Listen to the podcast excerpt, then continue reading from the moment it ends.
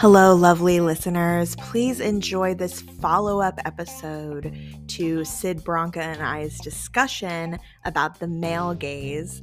This is like a part two to that episode where we talk about the female gaze.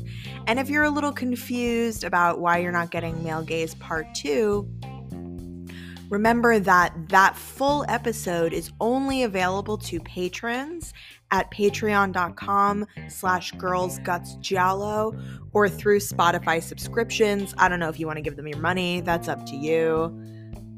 And this episode is the same. So the full version of this episode is only available to patrons or through Spotify subscriptions. And if you're listening on the free end here, you get the first hour and 20 minutes of this discussion. But the full discussion is two and a half hours. So, without further ado, please enjoy the free version of this episode. You must tell me all your secrets. Remember, we must share everything together.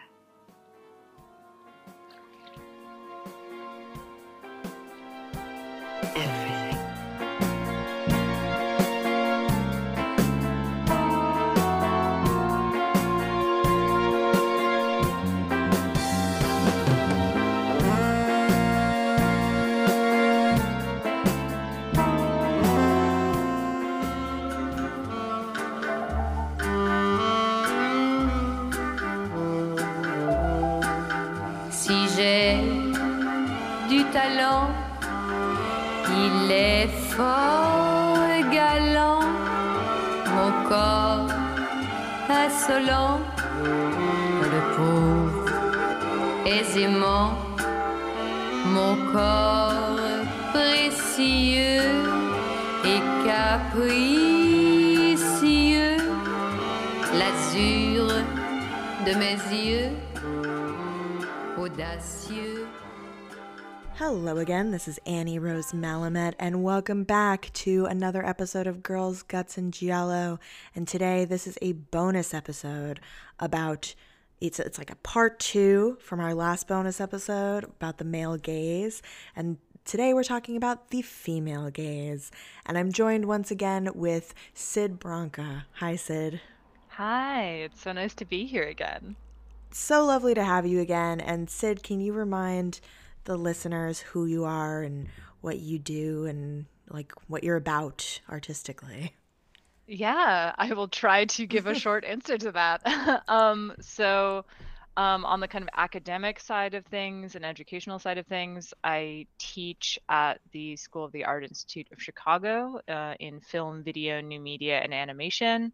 Um, so, I have a certain amount of like art historical context on that side, but also am making things and teaching people how to make things. So I'm a, a video artist and I make experimental moving image work in a variety of modes. Um, and I'm particularly interested in things about uh, gender and sexuality and trans experience and um, but also very interested in like genre fiction and popular media and how all of those things can interrelate. Um, I gotta write a new artist statement or something so I can get a better elevator pitch, but that's kind of my deal. um, and we had a really amazing, fruitful discussion about the male gaze. Um, and people are really enjoying that episode, which is very cool. I'm glad we're putting that into the zeitgeist. Yeah. So, as like a follow up, we thought we would talk about the female gaze. And I kind of had like a pipe dream that we would also talk about the queer gaze. But this got so long that I was like, maybe that's part three. right. yeah. And I also felt like I actually don't want to lump the queer gaze in with the female gaze because I actually think it's totally different. Um, when I was rereading my uh, Deviant Eyes, Deviant Bodies by Chris Straayer, I was like, actually, no, this is too different. Yeah, I think they're going in very different directions um, as kind of like theoretical frameworks or like modes of rhetoric or something, um, even though they're responding to some of the same things. Right, right. So Sid actually read Iris Brey's book about the female gaze. Um, yeah. Which is in French and not translated. So I did not read it. Um, but I want to start off this discussion with Sid telling telling us, telling me about this book.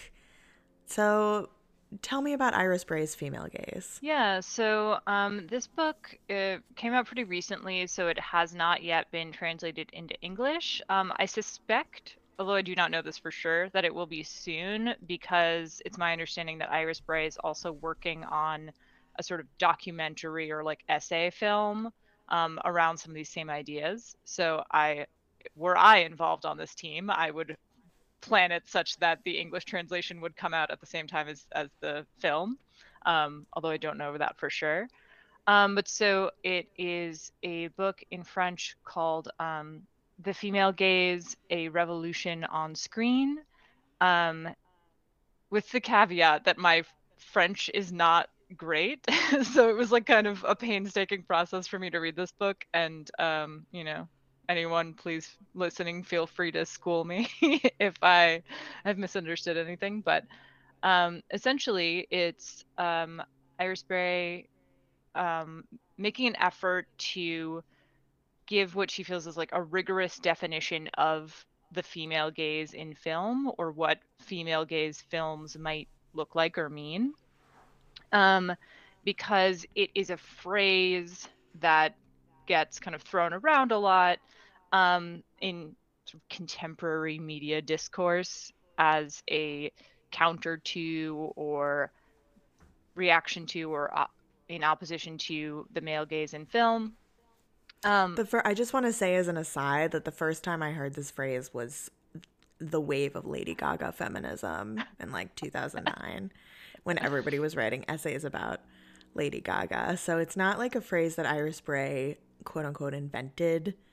Uh, kind of like how Laura Mulvey didn't invent the phrase the male gaze, like she took it from John Berger. So yeah, just uh, that was the first time I heard it. yeah, I think the first time I ever encountered it was like in like the handle of an Instagram account or something. so it's a very That like, tracks. yeah, it's a, it's a very like There was also a lot of exhibitions, like art Mm-hmm. exhibitions called like the female gaze. Yeah. That was very edgy in the early 2010s. Yeah, yeah. It, it feels like it's been very kind of like buzzwordy and like a phrase that certainly evokes things. Um, but the claim, at least that Iris Brey is making, is that like there hasn't really been a like a rigorous effort to like define that. And so that people are kind of using the phrase in a, a variety of different ways. Like sometimes people use it to mean just like a film made by a woman, um, which Iris Brey rightfully, I think, is like, okay, well, that's not sufficient. Like, a woman can definitely make a male gaze film. Like, that that's not the satisfactory definition. Um, but then also, you know, some people have used it in in critical writing to refer to like a woman director objectifying a man in so sort of like applying a male gaze kind of thing but with a gender swap and sometimes that's what people mean when they say female gaze um, which Iris Brey is also like i don't think that's what we're talking about here and so this book is in part her attempt to come up with like a rubric for um, what the female gaze like means in a film.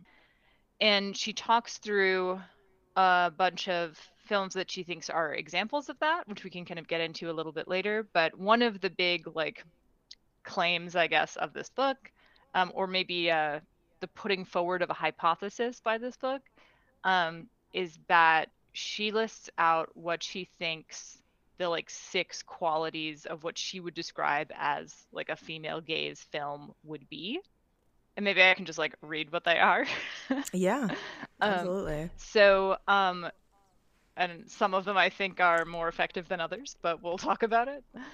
So she says, on the level of narrative, um, the there are three points about narrative, like what is happening in the story, and then three points about like what's happening formally with the film.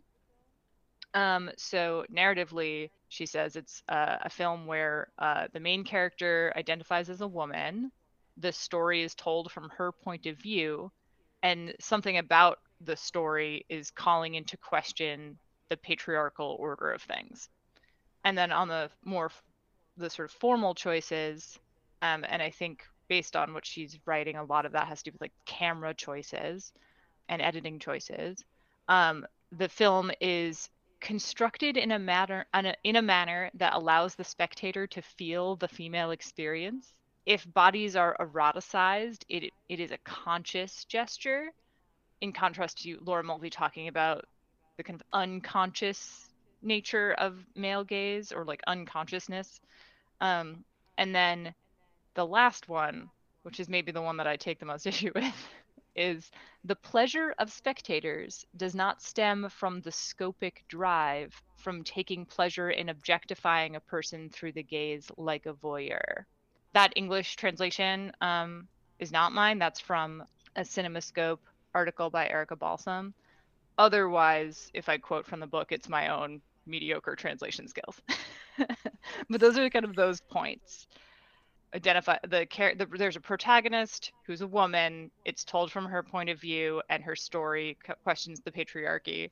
And the film is constructed in ways that are designed to make the audience kind of feel what she's experiencing and the eroticism is conscious and not voyeuristic.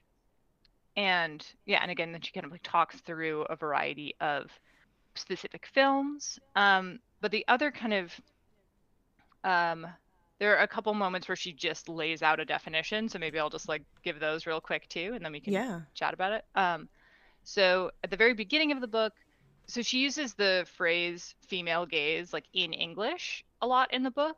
Um, okay. But also interesting choice. Yeah, but then also sometimes uses it sort of interchangeably with the French phrase uh, "le regard féminin." My I can only read it. I can't pronounce anything. Um, but um, which like French doesn't exactly have the same distinction between like the word that means female and the word that means feminine. Like, mm-hmm. so kind of. And also, the regard would be like to to look. It doesn't mm-hmm. necessarily mean a gaze. Right. So it's like a feminine look is literally the like Well, I can see why she uses the term female gaze because gaze is very different than look. Mm-hmm. Even though Mulvey kind of even uses them somewhat interchangeably like she talks about the to be looked atness yeah of women. Yeah. So there's like there's this kind of interesting and also the fact that um like le regard is a masculine noun is right. kind of funny. Yeah. Um, and so it's like using the masculine version of the adjective feminine um, to describe it. So it's like there's already really complicated gender stuff happening just in the grammar of that word or in that right. in that phrase. Um, but so she kind of uses both the French phrase and the English phrase. But so she defines it early in, in the book as a look that makes us feel the experience of a female body on screen. Um, so by that she means like not necessarily a look created by a female artist, but a look that adopts the point of view of a female character to embrace her experience. And then later she says, a look that gives subjectivity to the female character, thus allowing the viewer, and here she says, literally says, allowing the male viewer and the female viewer to feel the experience of the heroine without identifying with her, which I think is interesting. Um, or maybe like without necessarily identifying with her. But so it's very much about like she's very focused in this writing on less of a psychoanalysis model of all this stuff and more of a thinking about embodied experience of the viewer and of the embodied experience of like the image of the body on screen which is like she she describes this as like more of a like a phenomenological approach. Um, mm, okay. And so, um, academia is so funny. I know it's like okay. um, and so, and one of the things that she um, talks about is like that the use of like super close up shots um, particularly like of the body and of skin, um, is something that uh, she talks about in like a, a, lot of the different films that are discussed. Um, and then there's this one other quote I want to read, and that's then that's Mhm. kind of all my quotes. um, um, so close-ups not used to carve up a body to objectify it like in porno films, but to give but to give texture to the shot and above all share the heroine's desire.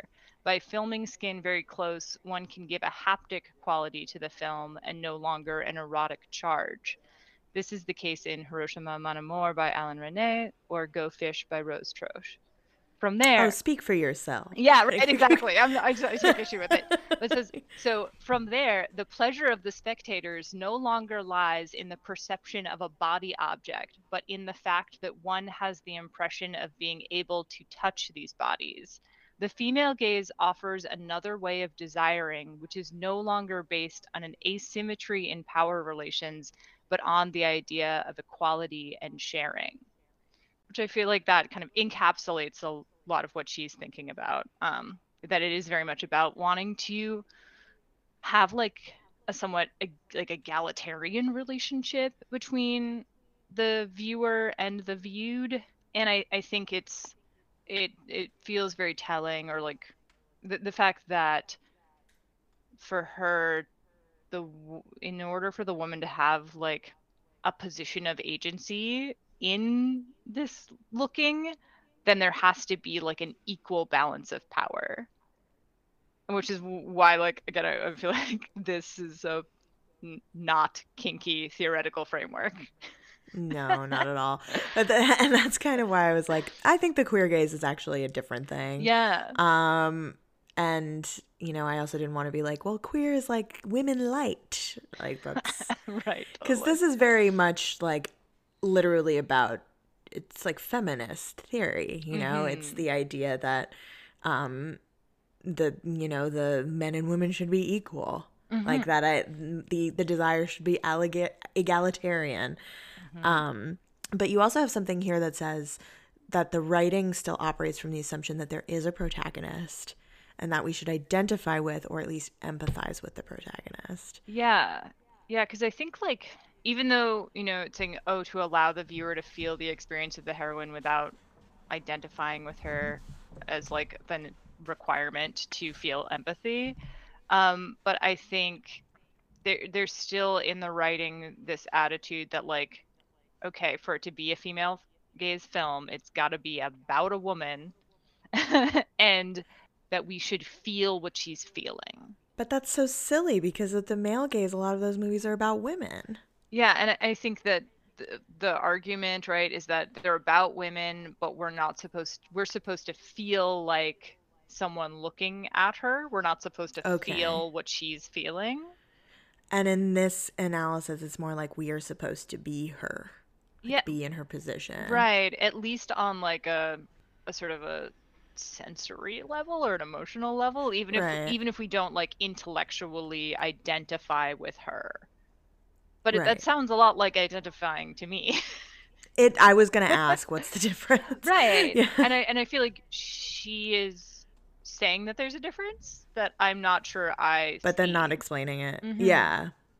Um, you also said here that Brey does acknowledge that the term female gaze might come off as bioessentialist, which is, of course, like very contemporary. Like Laura Mulvey would never have said that Mhm. back then. right Um, and that she emphasizes that trans women are women and that feminine and female is not the opposite of masculine and male, yeah but still, but still has a certain type of cis woman's attachment to a kind of historical feminist language of womanness. That's a quote from you. yeah like i think the like she has a moment kind of early on where she's like so the phrase female gaze like and emphasizing the kind of femaleness of it and we're talking about women and like and she and she kind of talks about like oh well you know like in my in my circles like there's all kinds of gender stuff happening and like i know that this is not like a that it's not like a binary or whatever but like i still think that the position of women is like so central to this discussion that like using this language still feels like the right language to me.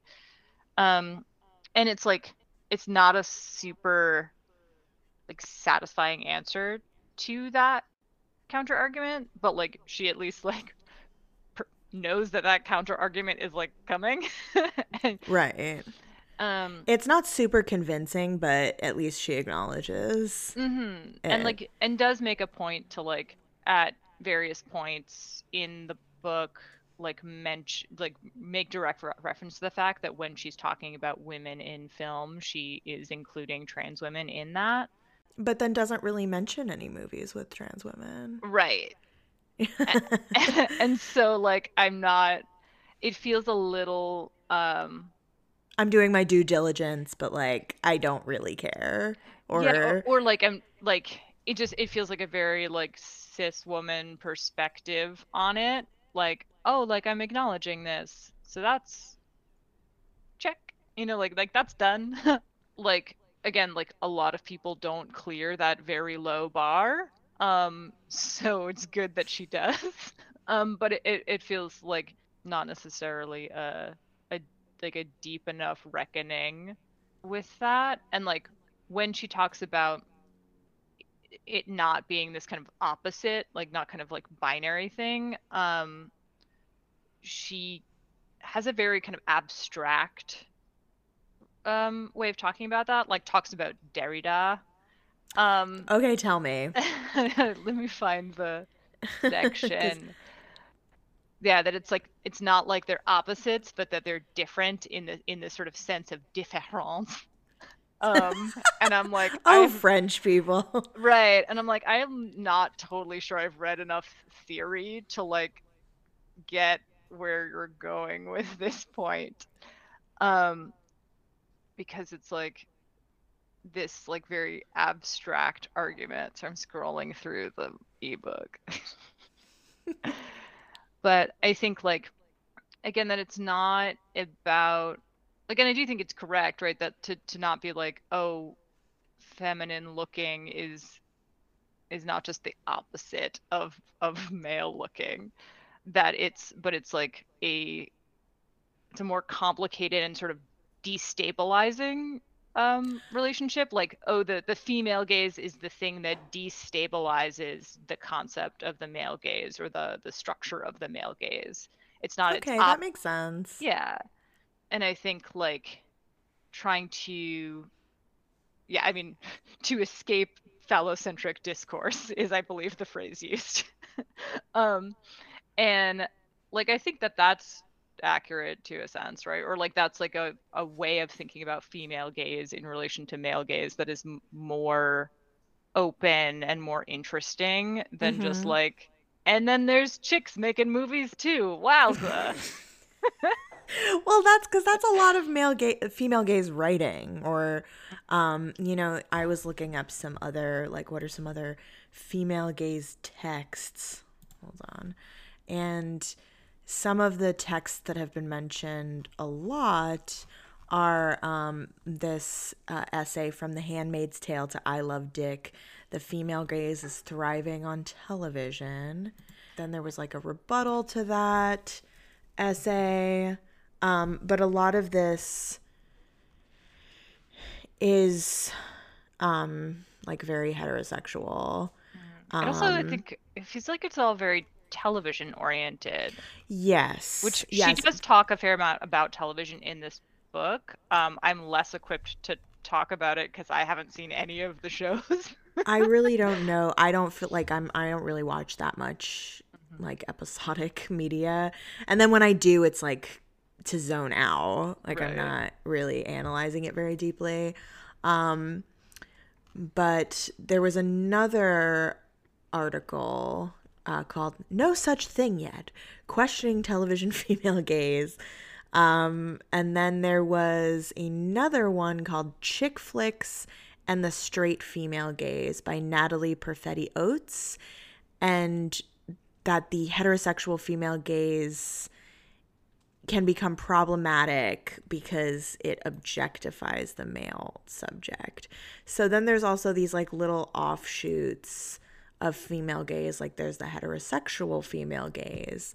Um, which is just like gender swap male gaze, it sounds like. yes, which is like uh, who cares? And Like, whatever. Objectify more men, I guess. Uh, Yeah. whatever. Yeah. yeah. Um, and then uh, something by Jessica Taylor, a uh, which I believe is like a longer piece called "Romance and the Female Gaze: Obscuring Gendered Violence in the Twilight Saga." Oh, well, so that, I have recorded many hours of podcast about Twilight, so I perhaps should not get into it on this one. yeah, so yeah, Sid has a podcast called American Vampire, right? yeah. Which is about the Twilight series. So if you want to hear more about that, Right. Yeah. check. we- I mean, I feel like I I just watched them for the first time ever, and um, it's not so much a female gaze as it is a Mormon gaze. I would absolutely agree. yeah. I, I feel like the Mormonness of that of those texts is more important than they're being written by a womanness. I like the idea of there being all these like different gazes and like female and male are just two of them. Right? Like it's like that we're at the optometrist, and it's like the thing at the optometrist where they put all the different lenses in front of your eye. Yeah, yeah. Yeah. Yeah, like it's they're existing because we've been so brainwashed into a gender binary, like we mm-hmm. sort of feel like those are just the two or that they exist as opposites from each other, but I find I think that like apply, you can apply multiple gazes to different films like Je tu il elle um which Iris Brey talks about um is like a female gaze according to her definition but it's also a queer gaze. Absolutely. right. So um you know and I feel like even films can even contain the male and the female gaze like in at what in, at different points in the narrative. Hmm and that I can get behind. Yeah, I mean, I think like having this like little rubric, I think like yes, it's helpful to have a definition for a term if you're going to use it, um, especially something so potentially like nebulous and just like evocative without detail um, as as the phrase female gaze. Um, but on the other hand, I'm like like reducing everything to being a sort of Bechdel test reiteration is also not a very fun way to watch a film. Yeah, it's just not fun. And that's what we were talking about last time. We were like, so where's the pleasure? Mm-hmm. Because this essay has a sexy title, but this isn't a very sexy essay. Yeah. And I think like there are parts of this book that like are describing things pretty sexily. Um, but it's like, always in a context of like egalitarian sexiness. That it feels like really pointedly that. Like the way that she writes about um the piano, for example, is like um it's like pretty sexy. Um, at least like parts of it. Um, you know, the parts that are not about the horrible things that happen in that film. Yeah. But um, and like when when she's talking about Portrait of a Lady on Fire, right? It's like it's very like ooh. Um, but it's kind of dependent on I think the equal playing field that is is present at least in those moments of that film um like it seems that there is room in this in Iris Brey's discourse right for like things to be sexy but they also have to be like fair And that's not very sexy. but also, I'm a perv, so. right or like like that can be sexy right like but it is not the it doesn't encompass that wide a range of the human experience of interpersonal relationships Mhm. right like there's almost always uh some kind of power differential at play um and that's like part of what's fun That's like also part of being human. yeah It's, you know, if it, I don't know if things can ever truly be completely egalitarian in sex. right or like and and like stay there you right know? and stay there right like it could move in and out of that right but to Yeah. to be fixed at that um just like i don't think a movie a film is fixed in one gaze or another um so let's talk about we start we've started talking about some of Iris Brey's um, selected female gaze films and Yeah, series. so- Yeah, so at the end of the book, um, there is a sort of almost like a syllabus or a watching list or something of um, of films and television series um, that she thinks that if you're interested in this, you should take a look at. Um, that she and there are feels lot- illustrate the female gaze as she defines it. hmm And I, it, it's a there's some really interesting choices on here. Um, especially when I got to this list at the end, I there were a couple of things that I was surprised to see on this list after the way that she talked about them in the in the text Mm. itself. Um, I think most notably, um, Anatomy of Hell, um, because she talks about Catherine Breillat in a way that she basically says when she's talking about like there's a the female gaze and the male gaze, and then she is basically like, in Catherine Breillat films, it gets like really complicated. It's it's it's complex. I don't know how to feel about it. um, Anatomy of Hell. I mean, Catherine Breillat is one of my all-time favorite filmmakers.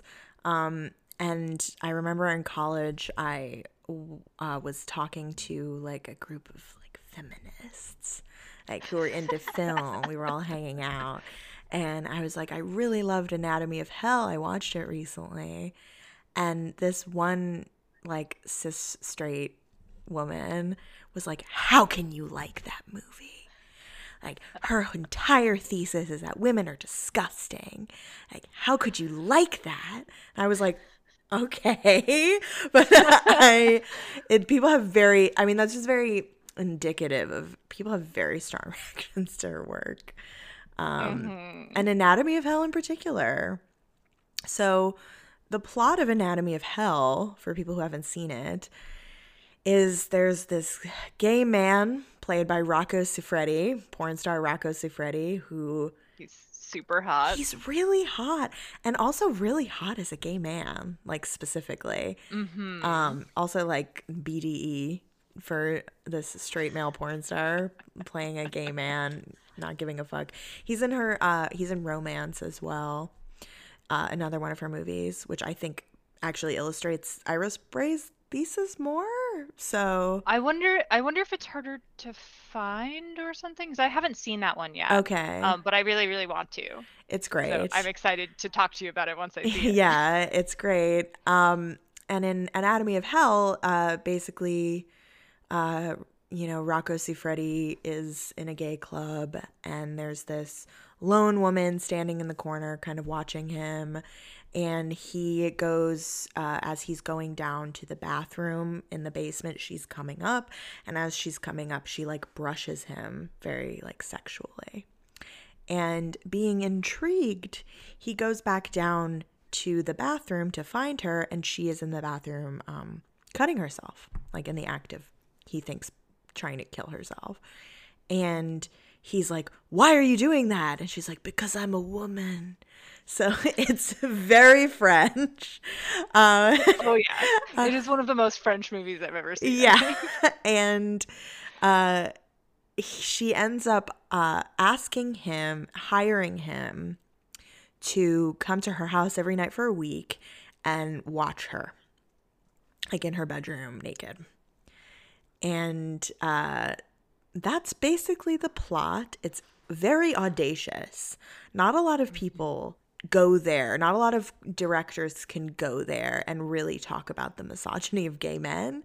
Uh, that's very rare. I can I can't really think of any other films that really explore that this way. Right, like that aggressively. Yeah. Like really get into it. Yeah. Yeah. And for that alone, it's an important film.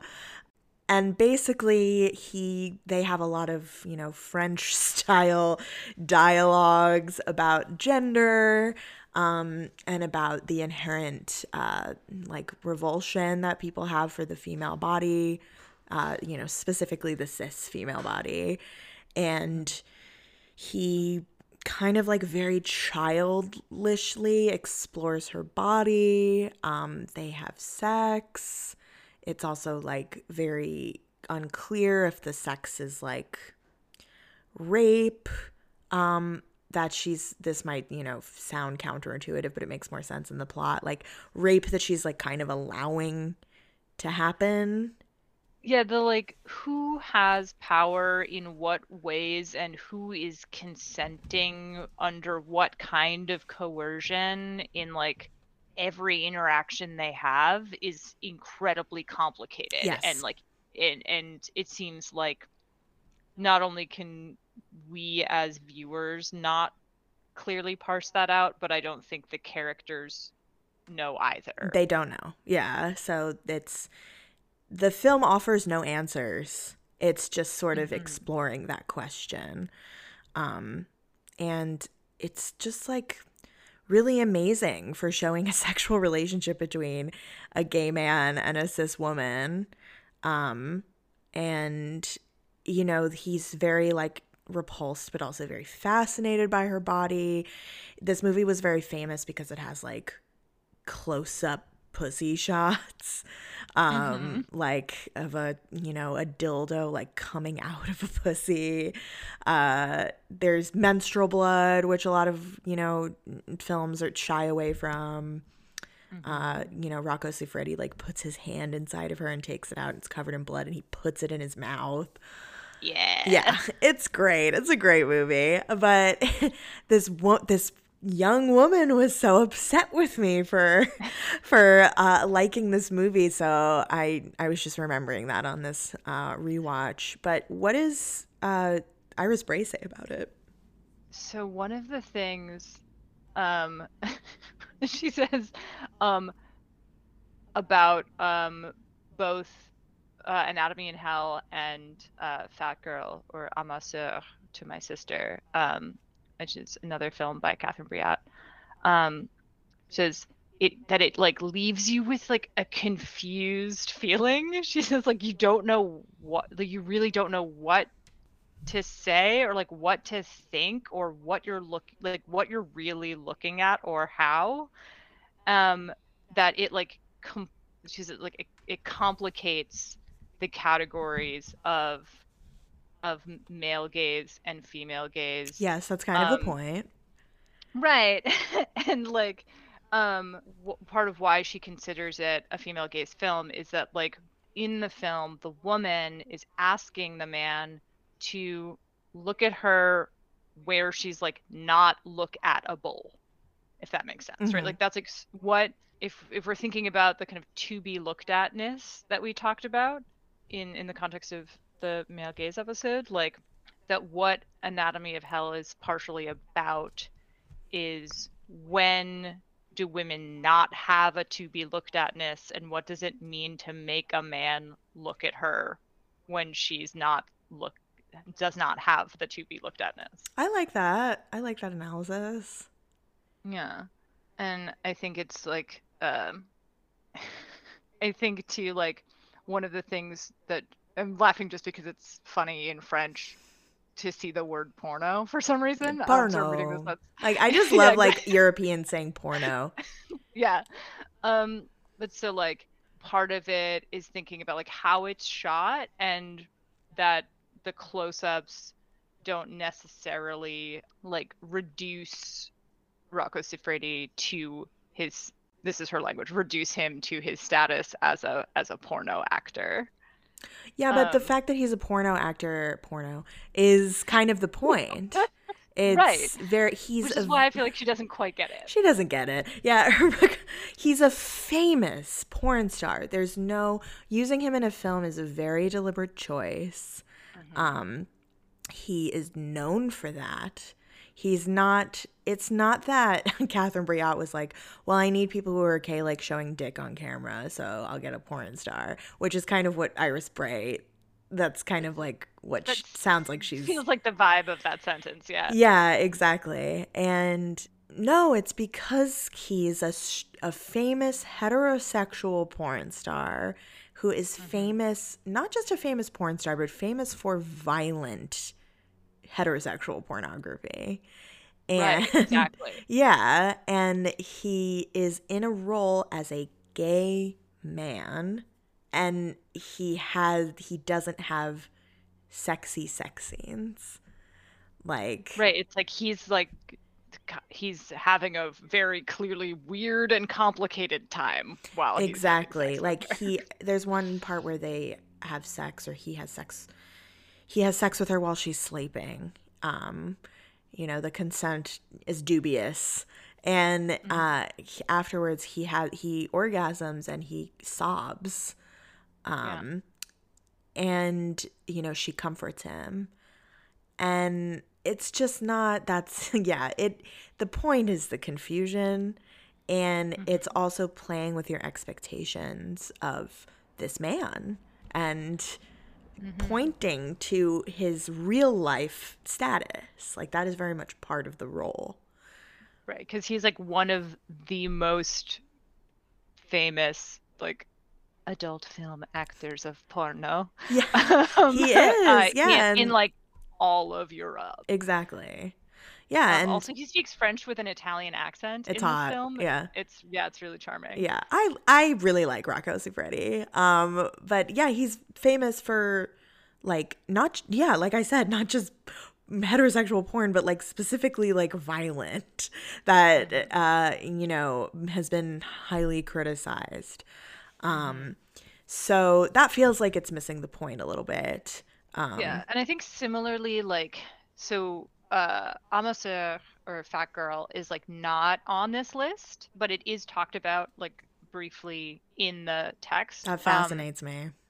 and is like because so like which the sentence she says is like that Catherine Breillat is like making the male gaze like more like is like evoking it it kind of intentionally but then um that's like to like recreate the kind of triangulation triangulation of gazes um by like when one sister is looking at the other sister with this man um that like where that like kind of where we're placed in that becomes also like un- unsettled or un um not like clearly defined in terms of like oh this is how we're sup- we're supposed to place ourselves in a gaze because we're like looking at this younger sister looking at her older sister in this like sexualized situation.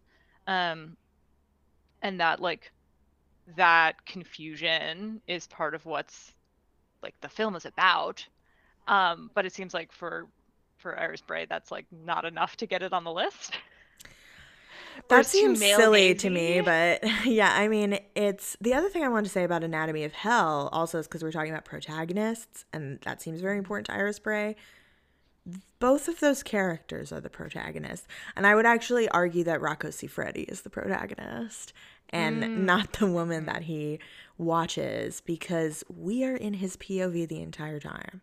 When he leaves her house and goes to um, he goes to a bar and he has um, this conversation with this drunk old man who's like going on a tangent about like a misogynist tangent basically. And rocco siffredi like joins in kind of like cosplaying a straight man. And um, but now he like has things to say because he yeah because he just experienced this. We're with him. We're not with her. So and we're he she's mysterious. We don't know anything about her. We know a lot more about him. He's gay, he lives in the city, he's a hustler. Um he hates women. He frequents nightclubs and gets blowjobs on the dance floor. We know a lot more about him than we know about her. So yeah I would argue that he's the protagonist. Right. And if like we're going this very like narrative normative way of looking at a film, like if anybody is going through like a change, right? If, It's like, him. if Yeah. It's yeah. Yeah. Because like we don't really know where she's at. She's very mysterious. She's more of like a specter of Mm-hmm. his disgust than she is a real person. Like so it's kind of also an an irony too because she invites him in to view her as like a real person, but Catherine Breillat very intentionally obscures everything about her. So, I mean, like, she, we know some things, you know, like she lives in this very isolated area in this weird house. Um, she is obviously not doing well uh, mentally. And uh, she talks a little bit about her early experiences as a young girl being looked at. Um, but overall, she is as mis- she's mysterious in the film because she is mysterious to him. So Mm-hmm. I would argue that we're more with him in the movie than we are with her. Yeah, yeah, I think you're totally right about that. And then Um, in Fat Girl, which um, in French it's fuck your sister, right? It's it's like it's like at my sister, like to my sister. Um, so it's like unclear to me what the tone of that is supposed to be as a title. So, this is another movie that has been very um, controversial in my life. Um, I'll just tell a, a story because I feel like it's relevant. Uh, when I was in college, first reading about the male gaze, uh, we I was in my first film class ever, and this is what completely turned me off of film, and I actually like switched to uh, doing something else, and then came back to film later in grad school. But we watched Fat Girl. So I took a class about French film, like history of French film, and we watched Fat Girl. And uh, for those who don't know, Fat Girl is about two sisters, um, one older and thin and conventionally beautiful, and the other is younger and fat. And they go with their parents on a holiday, and the older sister meets an older man and has uh, a sexual relationship with him that is very like manipulative and messed up. Um and but she like falls head over heels for him. And the fat sister is kind of like a witness to all of it so that's the kind of the general plot and there is a scene where the older sister is um, coerced into having anal sex because she doesn't want to lose her virginity. And uh, the during that scene, the young men in my class, you know, at the time I didn't think of them that way, but we were all 18, were laughing during that scene. Wow. Yeah. And a couple of the women left the room because they were so offended. And being a scrappy baby feminist, I stayed and I was the only woman left. and after the film ended, I asked why they were laughing. One guy was like, "Well, that that's like it was so exaggerated and silly. Like that doesn't happen." And I was like, "It does." Yeah, I definitely was had an gonna say- interaction almost Almost, Almost exactly verbatim. like that. almost verbatim like yeah, that. to the point where like, the film yeah. is like is more about it's it's so generic that it's something that so many people so many women can relate to and or people who um grew up like as women or you know people seeing them as women.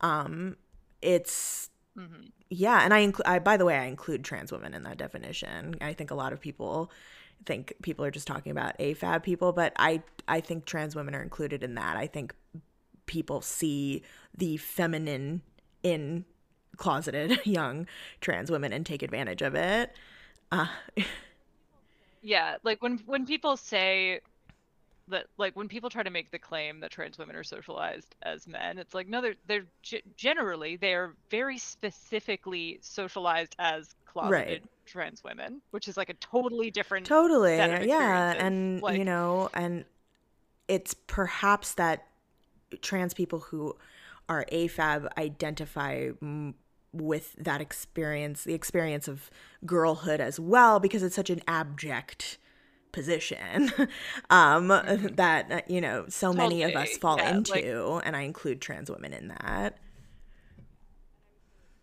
Yeah, and I would say like for myself too, like I definitely like while like I would describe myself as like a non-binary trans person and not a woman, but like I had a like I had experiences that I would describe as a girlhood, and I feel like that film really like incredibly accurately portrays elements of that in a way that I had like never. It's very moving a film because before. it's i mean when I I saw it very shortly after something like that had happened to me when i was in high school. And it helped me conceptualize it Mm. as wrong. Uh, and you know not that i even think that that's what the movie is trying to do but it's because i don't i think catherine breillat is, doesn't like to give straight answers. Um, but just seeing that Mm. experience on screen was so powerful for me. And uh, you know, when these young men were like, that doesn't happen, I was like, we are having a completely different experience of the world because it sure does. And it happened to probably all of the women in this room that left. And I, yeah, it was just a very strange, strange first week of film school. Yeah, wow. I mean, it too, especially like those those dudes in that film class were probably about the age of. Yeah, of 'cause, like, I think he's that supposed to be man in the on film break Yeah, like 19, college, or, 20. like, and it's and it's like He those- is, and she's, those like, Guys who are 15, laughing at yeah. it, like statistically, the likelihood that like they're behaving that way is probably not in their favor. Like, um, Exactly. Yeah. And we had what I thought was a good discussion where they like kind of, you know, they made well the the professor needed to intervene, but that's a whole other thing. Um but uh I, I ended up getting uh, harassed by one of the guys for a long time. He was putting notes in my mailbox. Um, he, yeah, so that, and then he had to leave our school because he made, he apparently made a film that was so misogynist Wow. that none of the professors wanted to work with. yeah, so, um, sh- Catherine Breillat inspires very strong reactions. Um, my grad school professor, uh, going even going having more interactions with this particular film. My grad school professor was the critic Amy Taubin, um, and who's actually mentioned a lot in the scholarship that I read for this podcast. So that's very funny. Um, and she's a big Catherine Breillat fan, and I wrote a I I had written an essay and Amy Taubin was the kind of professor that she would hand your papers back to you in front of everyone and talk about how you did in front of everyone. And she handed back this one girl's paper to her and she goes, Well, this paper was written at a fifth grade level. I know. And I she gave me back my paper and she was like, You can do better than this. Like you're gonna redo this. So I chose so she was giving a little bit more benefit of benefit to me. Uh, and I chose to write about Fat Girl. Um but yeah, anyway, I just wanted to tell that story Yeah. because it's just such I a pol- also, it's such polarizing work. I'm not going to say Um, anything about the contents of the ending because I think people should watch it um, and form their own opinions about it. But it's like, I feel like it's very much a film that I could see people having like one opinion about like 90% of it and then a completely different opinion about the very end, um, which I think is like an, um, a bold choice and like kind of interesting formally. Um, that like I feel like it's a film that could have ended like a little bit earlier and been so much less controversial. And she was like, fuck that.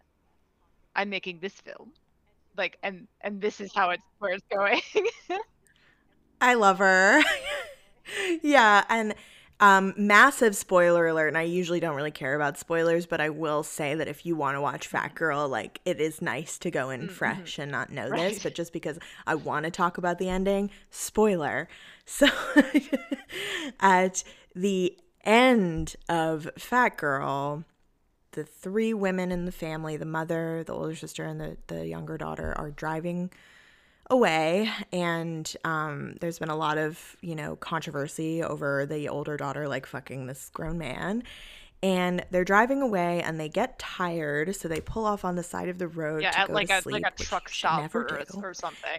and they yeah yeah don't you know don't do that if you're a woman and this uh man breaks through the windshield and murders the Yeah. mother and daughter. It's like very sudden like out of nowhere. And he breaks through the windshield and murders the mother and daughter and the fat daughter runs into the woods and he captures her and rapes her.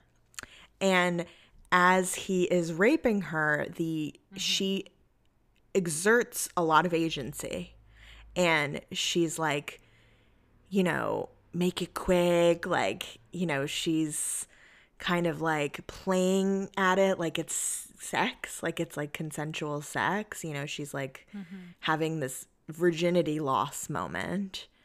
And then when the police come she denies Um, they asked that that her happened if kind of. They're like um they're like, yeah, she says he didn't rape her, and she's like, well, don't believe me if you don't want to, um, to like these cops, um, and it also Yeah. like it feels like part of the foreshadowing of that is like while she's having a conversation with her sister, um, earlier on, she talks about how like, af- that she would wants to lose her virginity to someone that she doesn't care about, like that it doesn't matter, um, because she's seen how like emotionally devastating it is. Well, she doesn't want to be like her sister. She's like, "You're an idiot." The whole the whole time, she's like the silent observer, and she, you know, is kind of like thinks her sister is stupid for believing this man, and you know, taking, you know, she sees the suffering I that will she goes through, and she's like, "I'm not gonna go through that." Allow myself to be like emotionally impacted by a man in that way, and and then this like incredibly extreme, Yeah. like what is like the furthest you could take that logic in a scenario is what happens. Yeah, it's like both what is the furthest you can take that logic and also what is the difference between this and what we saw earlier. Like kind of, you know, which one is worse really? Which one is does, you know, who who are these kind of men or you know, it's mm-hmm. just very like there's no answers. Like as in all of her work. Um anyway, I obviously love her work and could Yeah, talk I about it was- forever. Um, no, no, yeah, she doesn't but dedicate Iris Brey that doesn't much seem like a time fan. To to talking about those two films. Um, but they were the ones that I watched as a result of reading this book that I was the most excited to talk to you about. so I'm glad that we spent so much time on them. Yeah. It's interesting. I would I would be interested to hear what you think of romance and it's also really interesting that she didn't include it because that is like the fe- the Catherine Breillat female gaze movie. I will definitely check uh, that out. I'm more than these. Yeah. Um and then she she also talks about um Le Passion de Jeanne d'Arc, uh, which is like I'm going way back in time, but that's from 1928. That's directed by a man. Mm-hmm. Yeah, there's a, there Carl are, a- are Theodor a few Dreyer. um, films on this list directed by men. Um, so the passion, um, and then Thelma uh, and Louise. is Carol, um, and Paul Verhoeven's Elle, which he actually talks about at like pretty substantial length, um, and seems to like be pretty into in a way that I was like pleasantly surprised by. I love Elle. What do, what does she say about it? Yeah, so I think like part of what she likes about it is is the fact that we aren't necessarily like so the way the way she's talking about it particularly is about like depictions of assault in film and I think part of what is interesting to her is like how the assaults that take place in um in Elle are shot that like where like and sort of how the camera moves and where it's placed she feels like it's not like the kind of typical male gaze way of filming assault in in film um, in part like there's um, there are moments where we where the camera kind of has the point of view of her cat rather Mhm. than like we aren't expected uh, as the audience to kind of like place ourselves with with this man. And we're not looking at her really. Like we're kind of like like where the camera is is not always like a giving us the kind of like ideal view where we can like see everything happening. Um so it's not an exploitation film. right I mean, that's the other. That's like I guess like one of the other gripes I have with this kind of theory is like when people are like, "Well, the body is not on display," and I'm like, "Well, when is the female body on display in a rape scene except in a grindhouse movie?" right Yeah, like what? Which you know, obviously, there's a lot of reasons for that, but there's movies like The Accused, which are obviously not. It's not on this list, but that assault is much more from the perspective of like, what if you were a bystander? But it's certainly not like objectifying. Uh, but that, yeah. Anyway, uh, I feel like I interrupted you. Yeah, well, and like part of it too is like about like how the way that like that relation hmm, I'm trying to think how to like succinctly describe Mhm. this.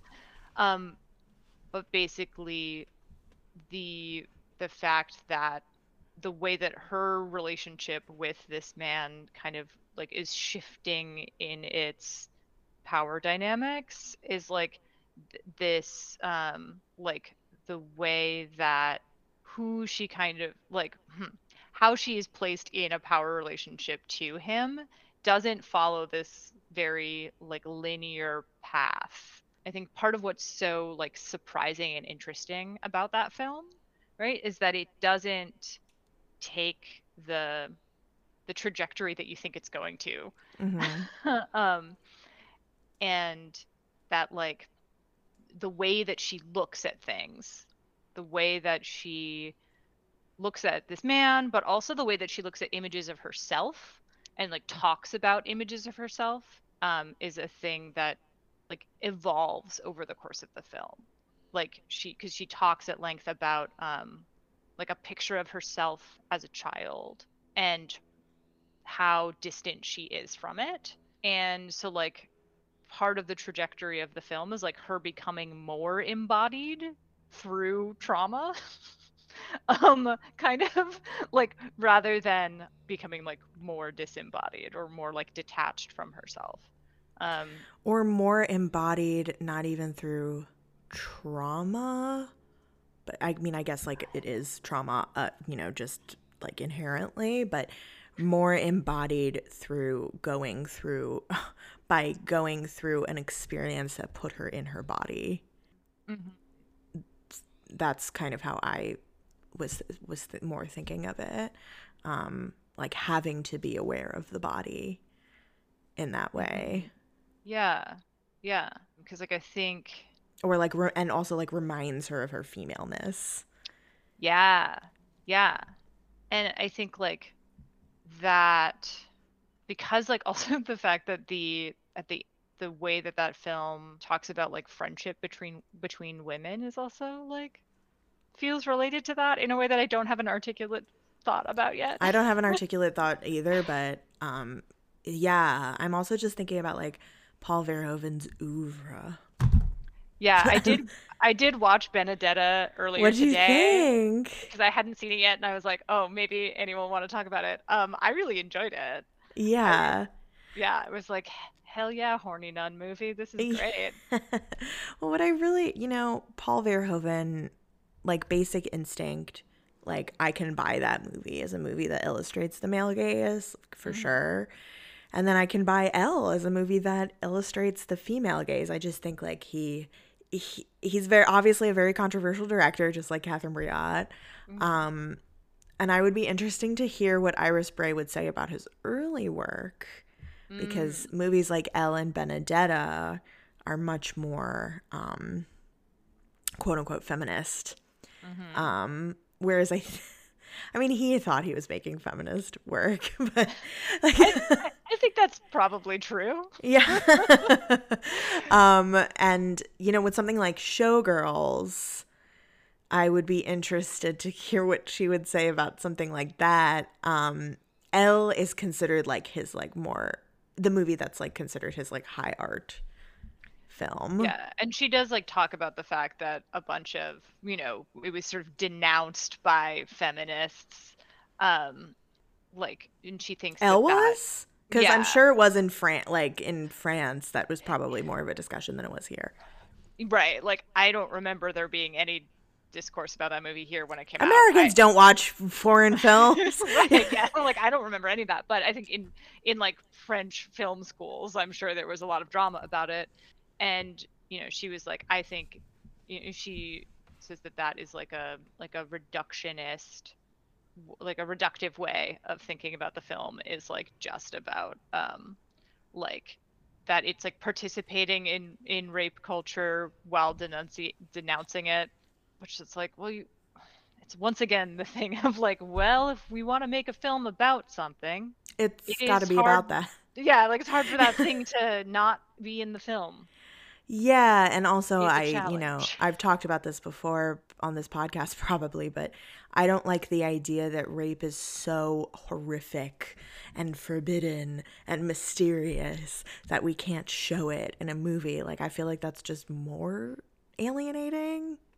Yeah, I mean, I think that like one of the things that film can do is to help us to understand the nuance of complicated experiences by mm-hmm. seeing experiences that are similar to but different from our own and how various characters react to them. And I think that, you know, one of the things that film is helpful to me in, I think, is like in understanding like my own experiences of, of abuse and things like that and what it might look like to continue to live my life in whatever way. Well, something I also really like about Elle is um, Isabelle Huppert. After she gets assaulted in her own home, she doesn't really tell anyone. And then when she does, she's like, "Yeah, I was like raped yesterday." Like it's She's like at dinner really casually. yeah, yeah. Which I love that element of the movie because rape is treated culturally like the worst thing that can ever happen to a woman and it's you know it's simultaneously like we're not supposed to talk about it but also you're supposed to have the correct reaction and the correct reaction is to be a ruined woman or a strong survivor and she's just her in this She's in just this like film. kind of a bitch. She's like- just kind of a bitch yeah And, and that's like part of what I love about that character. Exactly. And she's just like, yeah, I was raped yesterday. like, it's just, it's not, she is like, doesn't want this to be the focal point of her life. Mm-hmm. Yeah, and and I think that like that the idea that something is could never be present in a film or if so it has to only be treated with like the absolute utmost seriousness and the stakes have to be so so high if this, this subject is ever to be reckoned with in a film i think um that attitude is also part of what we kind of sub- subsume into ourselves, right? And so it's like, okay, so then I am supposed to only think about the like the traumas that I've experienced with like the intense immensity of weight of them and and I have to be, you know, in this like participating in this like grand narrative about the awful things that befell me. But like that's not actually how everyone best for themselves like reckons with those things and like deals with those things like you know as someone who likes to make like really dark jokes about the fucked up things that have happened to me and like that's also useful right? Like that's like also therapeutic. Or like what does it mean to like have a traumatic experience and like make a fetish out of it? That that might make me feel better actually Yeah. And that's fine. And that's completely fine. The human brain is very weird. And, you know, we don't fully understand all of the things that happen up there and how things connect. And uh, I just like that this movie is a different way of looking at this. Um, there's some of the other films she mentions, speaking of rape on film, uh, Baise Moi from 2000. Have you seen that? I have not, but I would love to hear about it from you. Oh, it's great. Um, I actually screened it last year.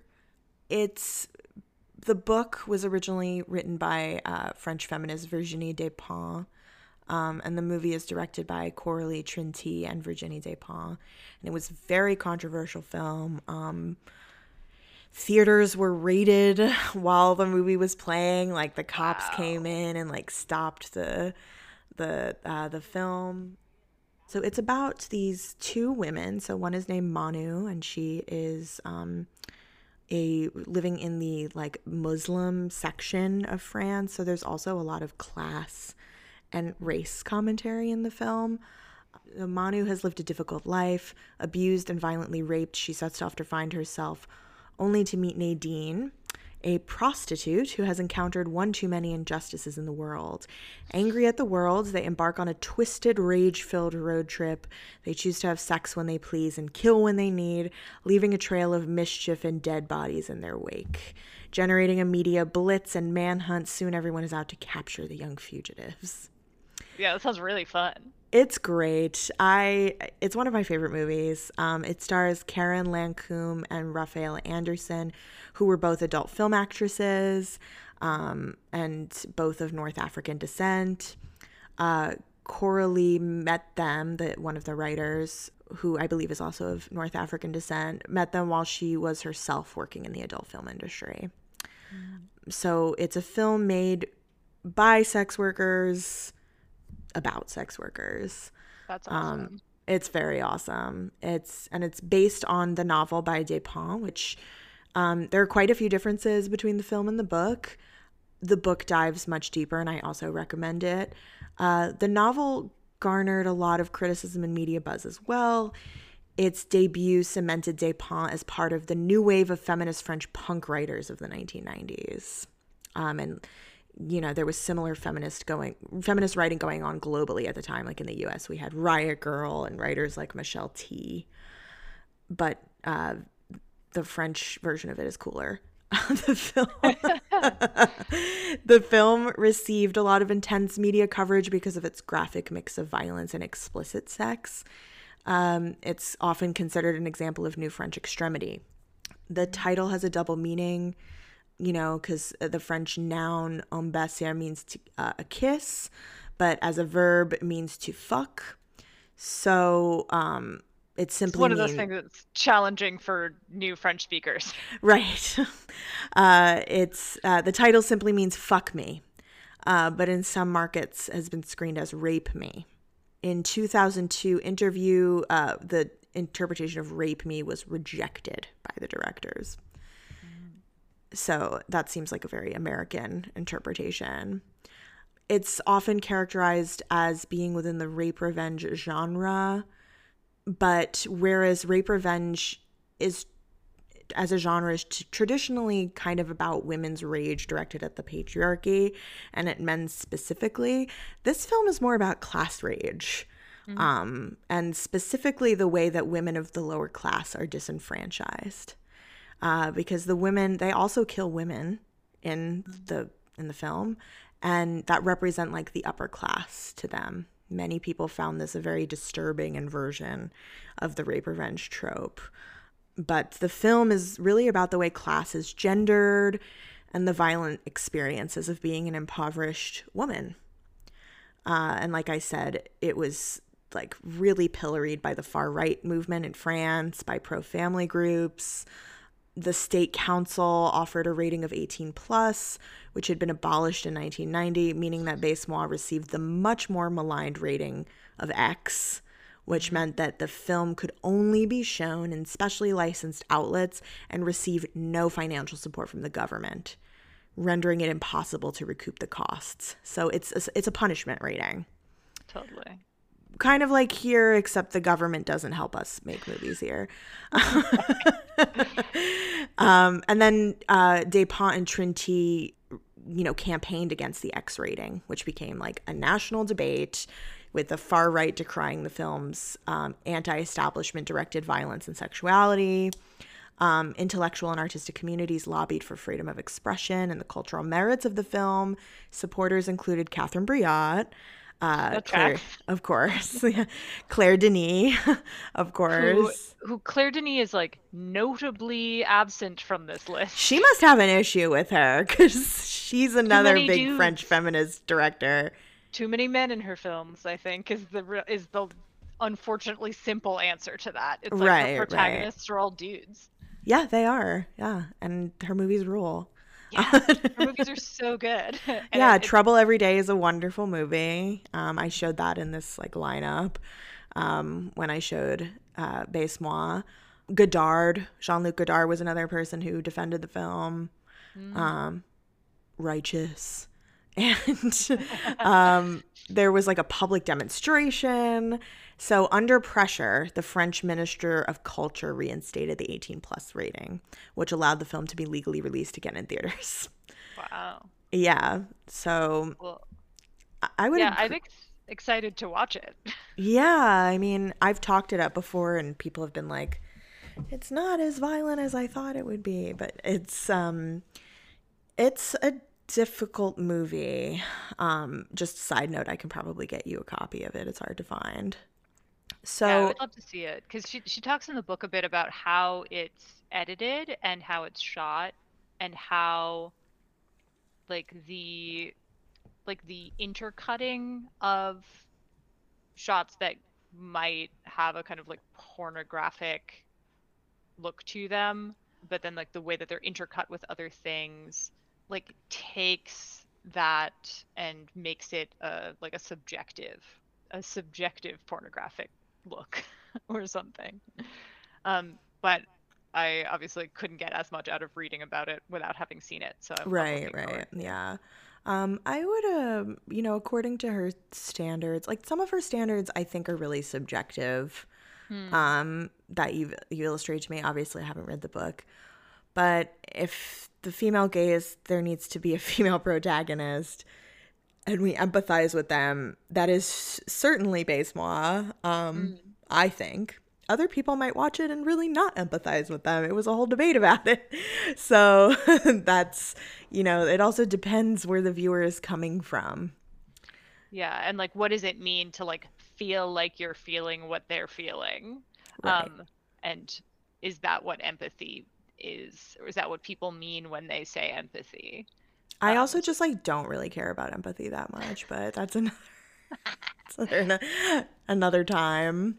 I mean, I think it's not the only way to relate to a film, and I think like again this very character oriented way of thinking about a film is um, one of the limitations I think of this way of this sort of um, theoretical framing continuing from Mulvey. Right, right.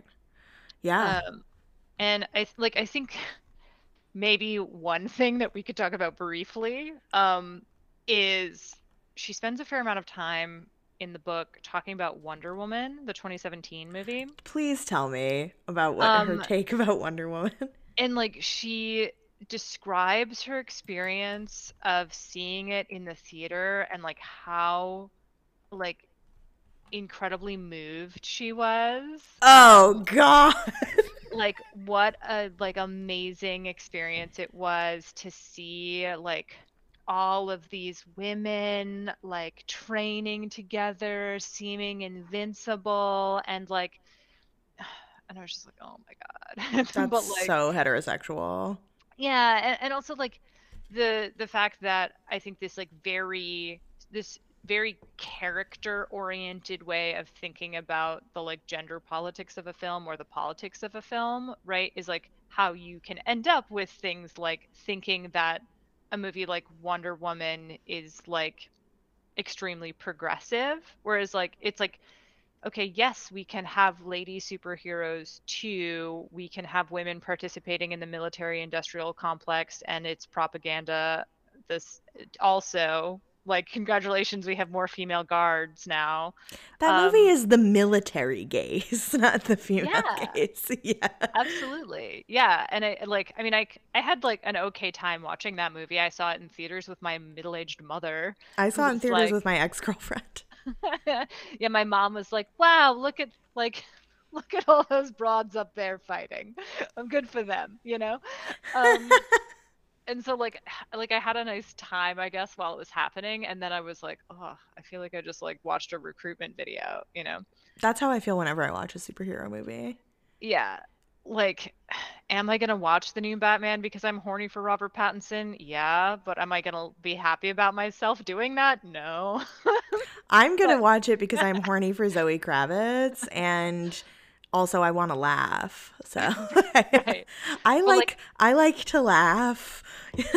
Yeah, like I mean, it's and it's like I think it's you know again like okay, yeah, these that that movie I understand why someone could have fun watching Wonder Woman, but it's to think about it as like deeply progressive just because it's showing a woman being strong and like the camera choices are about her strength, not necessarily about her fuckability. Although I would say, eh, yeah, mm, on that on that assessment, but I like disagree. of, yeah, like, how it's shot. yeah. Um, but um, and, you know, and it was like directed by a woman. This is directed by Patty Jenkins, but it's like, again, I think this way of thinking about it is a way that is a is a way of thinking about the, a film's politics that like stops at like Girl power. yeah like at, and at, like at the level of like this character and do i feel what this character is feeling and do i care about this character and like do i feel myself reflected in this character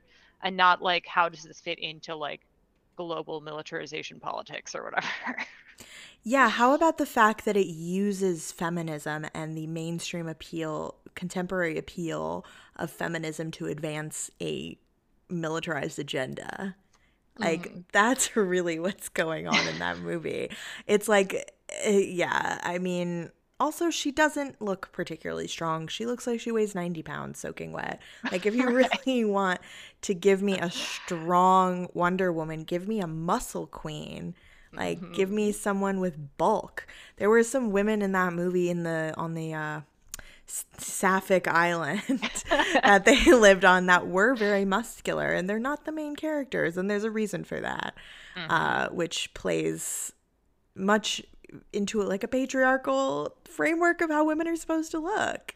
She's very much still supposed to be very attractive and mm-hmm. pretty and palatable. So yeah, that just that's that's embarrassing, like you said Yeah. in your notes. yeah yeah that was like the the one film that i was like okay yeah i don't agree with this at all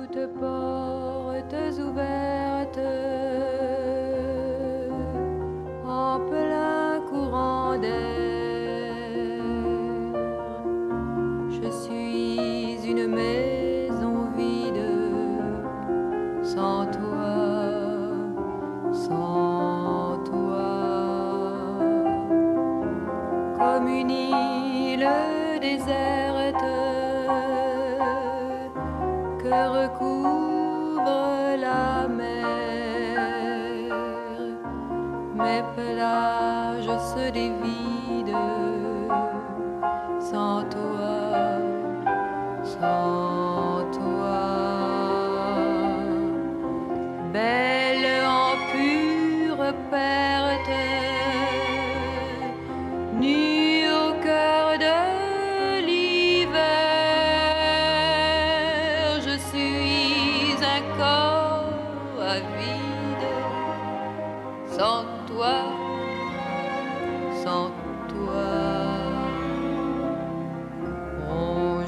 rongé